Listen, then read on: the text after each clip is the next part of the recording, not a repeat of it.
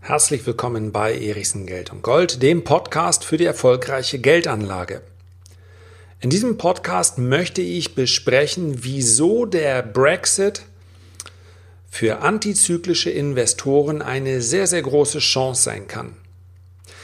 Darüber hinaus möchte ich kurz erläutern, welche Ereignisse in meinem persönlichen Leben im Nachhinein große Gelegenheiten dargestellt hätten. Ich habe sie, das sage ich ganz offen, allerdings nur zum Teil genutzt. Wir werden gleich über den Brexit sprechen, beziehungsweise den Hard Brexit, wenn er denn kommt und welche Chancen sich daraus ergeben, welche Chancen sich möglicherweise jetzt schon ergeben. Vorher möchte ich aber ein klein wenig in die Vergangenheit schauen, ein klein wenig aus dem Nähkästchen plaudern. Denn ich bin jetzt schon ein bisschen länger dabei. Seit 1998 bin ich an der Börse. Ja, ich bin eigentlich geneigt zu sagen, hauptberuflich unterwegs, aber privates äh, Trading und damit hat alles begonnen, ist ja in dem Sinne kein Beruf. Das kann man nirgendwo angeben. Wenn man jetzt beispielsweise ein Formular ausfüllt, ja, dann schreibe ich da immer Betriebswirt rein, weil ich das bin. Privates Trading galt damals als private Vermögensverwaltung. Das heißt also, man hat das Ganze mit dem Einkommensteuersatz ganz einfach versteuert.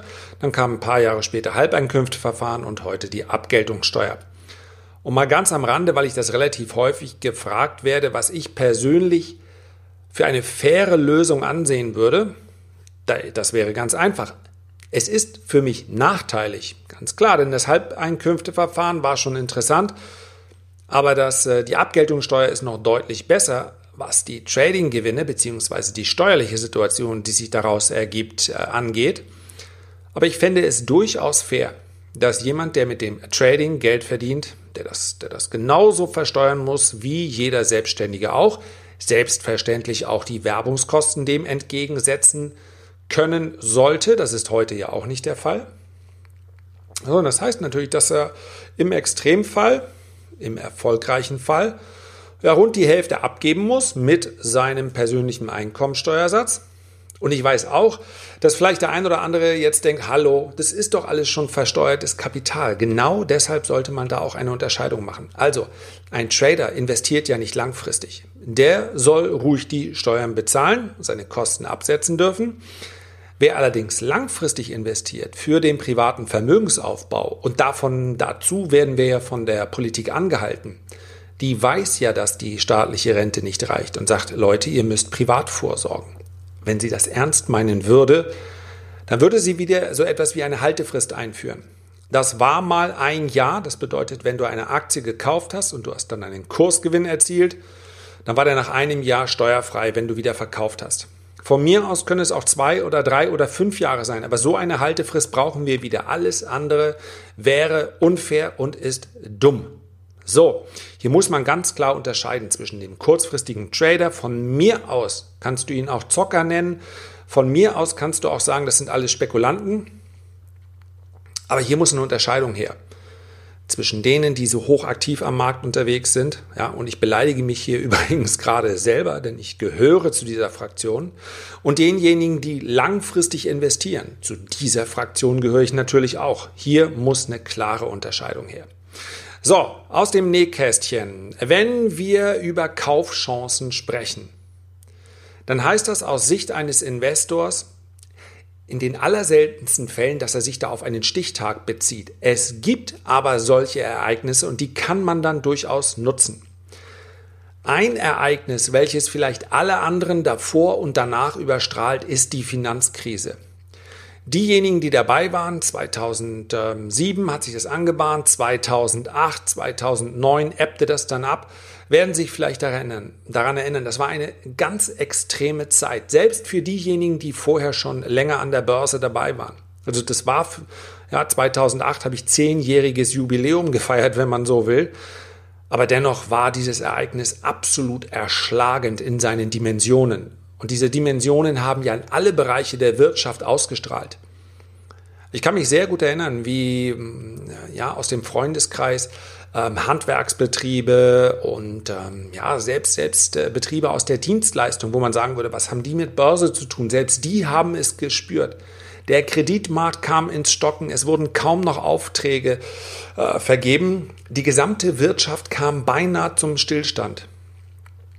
Und da die Börse letztendlich ein Schmelztiegel, zumindest aber ein Spiegel der Wirtschaft ist, beziehungsweise der Erwartungshaltung, wie sich Wirtschaft in den nächsten Monaten entwickeln wird, ja, Monaten, nicht Jahren, deswegen kommt es dort auch gelegentlich zu Verwerfungen, die extremer Natur sind, weil das so ist, hat man das natürlich auch in der Börse gespürt. Und es ist gar nicht so einfach zu sagen, ja, so eine Situation, die nutze ich aus. Es ist völlig, völlig richtig, das zu sagen. Vielleicht solltest du dir also auf einen gelben Zettel schreiben. Ich weiß nicht, warum es immer ein gelber Zettel sein muss, aber persönlich arbeiten wir hier in der Familie am Kühlschrank gerne mit so kleinen gelben Zetteln.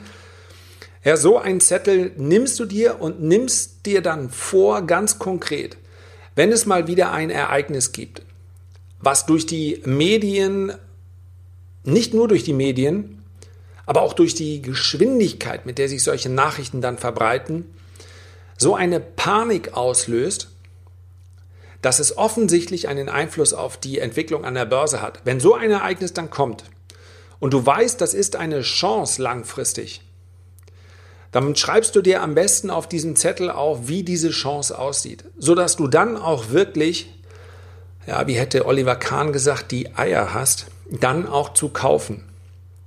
Es gab zu diesem Zeitpunkt, ich kann mich sehr gut erinnern an einige Gespräche mit einem Freund, der eher langfristig an der Börse unterwegs ist, aber ein unglaublich guter Fundamentalanalyst. Und er hat mir gesagt, Lars, ich habe hier zehn Aktien für dich. Ja, das, wir haben uns nicht mit Empfehlungen ausgetauscht, sondern einfach, ich habe die, die Börse häufig aus Trading-Aspekten, psychologischer Sicht, technischer Sicht gesehen und er hat sehr viele Bilanzen studiert und er hat gesagt, ich kann dir hier zehn Aktien ad hoc hinlegen, die sind von der Finanzkrise nicht wirklich betroffen, sind aber so billig, die müssten nur die nächsten fünf Jahre überleben, dann hast du dein Schäfchen im Trockenen. Wie ist das gemeint? Die Aktien waren zu diesem Zeitpunkt so günstig und wir sprechen nicht von irgendwelchen Nebenwerten, sondern wir sprechen von Marktführern, die so günstig waren, dass fünf oder sechs Dividendenzahlungen ausgereicht hätten, um den Kaufpreis wieder zurückzubekommen. Kann man sich heute kaum noch vorstellen. Ja? Aber das heißt also, die hatten teilweise eine Dividendenrendite bezogen auf den aktuellen Kurs damals von 10, 15 Prozent. Warum waren die trotzdem so niedrig? Weil man das Gefühl hatte, und bei diesem Mann kann man sich, können sich durchaus auch Börsenprofis mit einreihen, weil man das Gefühl hatte, hier geht irgendwas zu Ende. So wird das Finanzsystem nicht weitergehen. Die Banken haben sich kein Geld mehr geliehen. Der gesamte Interbankenmarkt war tot. Die Landesbanken sind reihenweise, wären, wenn es denn nicht die Steuergelder gegeben hätte, reihenweise über den Jordan gegangen. Ja, sind sie dann im Landesbanken können nicht so einfach pleite gehen. Landesbanken haben den Steuerzahler im Rücken. Ein Riesenglück. Ja, wir in Schleswig-Holstein hier, HSH Nordbank, 100 Milliarden äh, in der Kreide schön ein Portfolio von äh, notleidenden Schiffskrediten und so weiter. Aber die gab es immer noch, weil der Steuerzahler da ist. Könnten wir uns jetzt einen eigenen Podcast über machen, könnten wir aber auch heute lassen. Das heißt also, all das hätte sogar noch eine viel größere Pleitewelle in der Bankenbranche gegeben, wenn nicht der Steuerzahler da gewesen wäre, wenn nicht Politiker gesagt hätten, diese, diese und diese Banken, die sind alle systemrelevant, die müssen wir retten. Im Nachhinein war es wahrscheinlich richtig, so zu handeln. Denn auch wenn man natürlich das Gefühl hat, da muss doch mal jemandem was an den Kragen gehen, das kann doch nicht angehen, dass die zocken und wir bezahlen dafür. Das ist natürlich richtig. Aber wenn du eine Arbeitslosenquote hast von 25 Prozent, die sich innerhalb von zwei Monaten ausbreitet, ja, dann ist so eine Rezession praktisch nicht mehr kontrollierbar. Insofern, auch wenn es weh tut und im Nachhinein wir heute immer noch die Kosten der Finanzkrise bezahlen müssen, war es vermutlich damals richtig. Na, schwer zu sagen, wie es sonst ausgegangen wäre, aber müssen wir uns heute auch nicht mehr den Kopf darüber zerbrechen, denn es ist ja Geschichte. Worum es mir geht, bei so einem Ereignis wirklich kühlen Kopf zu behalten und zu sagen, okay, das ist ein Anbieter von Konsumartikeln Die Leute werden trotz äh, Finanzkrise werden nicht aufhören, sich Haushaltswaren zu kaufen. Sie werden weiterhin Nudeln kaufen. Sie werden weiterhin Getränke kaufen. Sie kaufen sich Klopapier, Taschentücher, all diese Artikel. All das, was die Nestlés, die äh, Unilevers, äh, die Procter Gambles, die Colgates und so weiter herstellen, alles Artikel, die im Alltag gebraucht werden. Und dennoch waren auch diese Aktien derart massiv unter Druck, dass man dort im Nachhinein hätte mit, ja, mit großen Standardtiteln atemberaubende Renditen hätte erzielen können. Das haben nicht viele gemacht. Denn gegen sein Bauchgefühl zu arbeiten, gegen das Gefühl, hier ist das Finanzsystem am Ende, am Ende des Tages wird es hier keine Banken mehr geben, sondern es wird noch Läden geben, wo Wolle verkauft wird und ja, ich komme da drauf, weil wir gegenüber im Café so ein Wolllädchen hatten, was es übrigens immer noch gibt. Also insofern scheint Wolle ein Rohstoff zu sein, mit dem man durchaus in der Einkaufsstraße noch Geld verdienen kann. Aber ich glaube, es ist klar, worauf es mir ankommt. Dieses Bauchgefühl ist dann derart überlagert, dass es schwer fällt zuzugreifen. Und es ist viel einfacher, jetzt nach zehn Jahren Hosse zu sagen, natürlich, bei der nächsten Krise bin ich mit dabei. Solche Krisen kann es durchaus auch in einzelnen Branchen mal geben. Dadurch, dass sich die Gesetzgebung ändert, dadurch, dass es vielleicht höhere regulatorische Hürden gilt. Klar ist auch, nicht jede Krise ist eine Chance. Wenn wir uns beispielsweise die Tabakaktien ansehen, ja, Altria, ähm, British American Tobacco und so weiter. Die sind durch die zahlreichen Verfahren und durch, die, ähm, durch eine Politik, die es den Rauchern immer schwerer macht, ja, auch darüber könnte man einen Podcast machen, warum man die auf der einen Seite ähm, ja den Konsum von, von äh, Tabak nahe in den Bereich der Kriminalität rückt, auf der anderen Seite aber Alkohol auf äh, 1,50 Meter Kindeshöhe in jedem Supermarkt an, äh, in Regalen liegt. Aber wieder ein anderes Thema. Also, das sind durchaus Eingriffe ins Geschäft gewesen, die nachhaltig Schaden hinterlassen haben. Große Konzerne wie eben auch Altria, Philip Morris und so weiter, sind immer noch massiv unter Druck, beziehungsweise die Kurse dieser Aktien. Genauso ist es bei den ähm, Energieunternehmen. RWE zuletzt ganz gut gelaufen, E.ON weit entfernt von ihren Höchstständen, weil eben die Politik von heute auf morgen nach Fukushima gesagt hat, Atomkraftwerke, hm, damit gewinnt man doch keine Wahl mehr. Da gehen wir mal raus. Das macht überhaupt nichts, dass äh, 200 Kilometer weiter dann in Frankreich überall Atomkraftwerke stehen. Nein, denn bei passender Windrichtung wird uns schon nichts passieren. Also, Sarkasmus Ende. Du weißt, worum es mir geht. Wenn die Politik erstmal eingreift, muss man sehr genau hinsehen, ist das etwas, was nachhaltig Schaden hinterlässt oder ist das eventuell eine Gelegenheit? An dieser Stelle möchte ich gerne einmal auf meinen Report hinweisen. Der ist absolut kostenlos. Hier unter diesem Podcast kannst du dich für diesen Report anmelden. Dann bekommst du eine Mail, musst einmal deine Adresse bestätigen.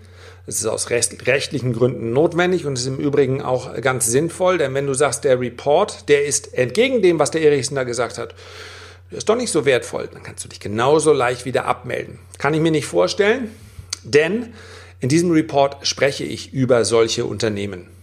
Die sind einfach interessant für mich, wo ich sehe, okay, der Kurs ist jetzt unter Druck, aber langfristig wird sich das äh, nicht negativ auf das Geschäft auswirken. Der Burggraben, der sich um diese Aktie zieht, um dieses Unternehmen, der ist viel zu groß. Die Konkurrenz wird dieses Unternehmen nicht einholen. Das ist eine Kaufgelegenheit. Auf solche Unternehmen schaue ich in diesem Report und würde dich herzlich einladen, dir diesen Report mal anzuschauen. So, und die Frage ist, was ist mit dem Brexit? Ist der Brexit eine Chance oder ist er Risiko? Selbstverständlich ist er auch Risiko. Aber, und ich möchte dazu ganz klar sagen, ich muss mal kurz schauen, wir haben jetzt Samstag, den 14. September, 17.26 Uhr. Du siehst also den Podcast ein paar Tage später. Und wer weiß schon in diesem Schauspiel, was jetzt ein paar Tage später geschehen ist. Aktuell Schlagzeilen von heute sind, dass Cameron, also der ehemalige Regierungschef in Großbritannien mit Boris Johnson abrechnet. Auch keine große Überraschung, denn der Ex-Premier ist nun mal ein großer Kritiker geworden. Die beiden kennen sich offensichtlich aus Kinder, Kindheitstagen, sehen auch nicht gerade aus wie Brüder und haben selten Nettes übereinander gesagt, um es mal so äh, zu formulieren. Dass also Cameron Boris Johnson gerade kritisiert, ist keine ganz große Überraschung. Allerdings gibt es auch reichlich Nachreich, äh, Nachrichten von den britischen Konservativen, denen das Ganze mittlerweile zu viel wird. Ja, Chris Patton hat gerade gesagt, ähm, die ähm, Konservativen hätten sich in eine Sekte verwandelt und das Vereinigte Königreich rausche in Richtung Brexit-Abgrund. Solche Nachrichten braucht es, um eine Börse unter Druck zu setzen. Wenn man sich den britischen Aktienindex ansieht, dann ist er gar nicht mal so schlecht gelaufen. Die Ursache dafür, dass sich britische Aktien so gut halten, ist, dass die Börse etwas rationaler ist, als die meisten Menschen es sind. Und was sehen wir, seit der Brexit beschlossen ist? Wir sehen eine deutliche Abwertung des Pfund. Ja, die Briten haben genau das, was viele Deutsche gerne hätten, nämlich eine eigene Währung, die sie auch mit niemandem teilen müssen. Der Euro ist eine Währung, aber letztendlich ein Währungskorb, denn im Euro steckt auch der Franc mit drin, italienische ähm, Peseten hätte ich jetzt gerade gesagt, also äh, italienische Lira natürlich und, und so weiter. Also er ist letztendlich ein Währungskorb. Großbritannien war noch vor einem Jahrhundert, anderthalb Jahrhunderten, ähm, einen, das British Empire hat ein Viertel der Landmassen auf diesem Planeten regiert. Ein Viertel aller Menschen auf diesem Planeten war englischsprachig von Geburt an. Also, es ist noch gar nicht so lange her, dass die die Vorherrschaft auf dieser Welt abgeben mussten an die Amerikaner. Und das britische Pfund hat von daher eine lange, lange Tradition. Und das britische Pfund ist fast 50 Prozent abgewertet gegenüber dem Euro. Und der Euro ist ja nun wahrlich kein so starker Kandidat gegenüber dem US-Dollar noch deutlich, deutlich mehr. Und was für, für, wie ein Schreckensszenario klingt, ist natürlich für die britische Exportwirtschaft gleichzeitig so etwas wie ein Konjunkturprogramm. Denn je günstiger die eigene Währung, desto besser lässt sich ins Ausland exportieren. Das merken wir in der Eurozone übrigens auch und das ist genau das, was Donald Trump immer kritisiert. Sagt, warum ihr bösen Europäer, ihr sollt nicht immer euren Euro so schwach machen, sonst wird es mit unserem Export so schwer. Und recht hat er. Aber letztendlich ist ein Währungsverhältnis auch immer Ausdruck der wirtschaftlichen Kräfte. Und nun ist die Frage, ob die Eurozone wirklich in den letzten ähm, drei Jahren zweieinhalb, drei Jahren um 50 Prozent besser dastehen sollte als der britische Markt. Wie gesagt, für die britischen Aktien war das gar nicht so verkehrt. Wir sehen aber, wenn wir uns die, ähm, die Unternehmenszahlen großer britischer Unternehmen ansehen, dann erkennen wir, dass diese Aktien so günstig bewertet sind wie seit 30 Jahren nicht mehr. Das heißt also, der Brexit hat schon seine Spuren hinterlassen, bevor er umgesetzt wird. Und dieser Podcast hat ja den Titel Kaufchance des Jahres an diesem Tag. Und ich gebe zu, das ist natürlich auch ein Titel, von dem ich mir wünsche, Entschuldigung, dass dann jemand sich den Podcast anhört. Aber es kann genau dieser eine Tag sein. Das heißt, momentan wissen wir noch nicht, gibt es eine Verschiebung, gibt es, eine, gibt es dann wirklich den Hard Brexit am 31. Oktober. Aber wann auch immer das Ganze feststeht, ist es durchaus möglich, dass in diesem Szenario genau dann die britischen Aktien nochmal massiv unter Druck geraten. Und dann ist es wichtig zu unterscheiden, wo liegen die Chancen und wo liegen die Risiken. Ich habe es gesagt, in meinem Report gehe ich darauf ein, aber grob kann man aus meiner Sicht äh, den Markt schon mal unterteilen. Das heißt also, wirklich am günstigsten, aber tatsächlich auch am meisten betroffen sind die Branchen Versicherungen und Banken. Der Finanzplatz London, ehemals der wichtigste in Europa, der würde bei einem Hard Brexit leiden. Das heißt also, obwohl britische Banken und britische Versicherungen sehr, sehr günstig sind, ist das eher etwas für Spekulanten, die sich sehr genau auskennen. Wenn wir uns aber beispielsweise global operierende Pharmakonzerne anschauen, AstraZeneca, ähm, GlaxoSmithKline und andere, dann muss man sagen, die haben ja nur einen Teil ihres Geschäfts in Großbritannien. Und das sind Unternehmen, die langfristig von einem Brexit nicht in der Art betroffen sind, dass es gerechtfertigt wäre, dass sie nun viel, viel günstiger sind als ihre Konkurrenz. Und genau dort können Kaufchancen entstehen. Darum ging es in diesem Podcast antizyklische Chancen wahrnehmen, aber vorher genau hinsehen. Ist das wirklich eine Chance? Geht es hier wirklich um, nur um eine Übertreibung? Oder geht es hier um eine Änderung, die das Geschäftsmodell nachhaltig schädigt? Wenn man diese Unterteilung vornehmen kann, dann ist schon sehr viel gewonnen. Herzlichen Dank für deine Aufmerksamkeit. Ich freue mich, wenn du dir die Zeit nimmst, diesen Podcast zu bewerten oder auch ein Feedback zu hinterlassen. Natürlich freue ich mich auch, wenn du diesen Podcast vielleicht an deine Freude, äh, nochmal das Extro. Herzlichen Dank für deine Aufmerksamkeit. Ich freue mich, wenn du dir die Zeit nimmst, diesen Podcast zu bewerten oder vielleicht auch ein Feedback zu hinterlassen. Natürlich freue ich mich auch, wenn du den Podcast weiterempfiehlst denn eins ist klar, nicht alle Menschen kennen den Unterschied zwischen Geldanlage und Geldaufbewahrung. Den sollten sie allerdings kennen, denn in Zukunft wird es Geld kosten, wenn man sein Geld einfach nur aufbewahrt, also beispielsweise auf dem Girokonto oder auf dem Festgeldkonto schlummern lässt.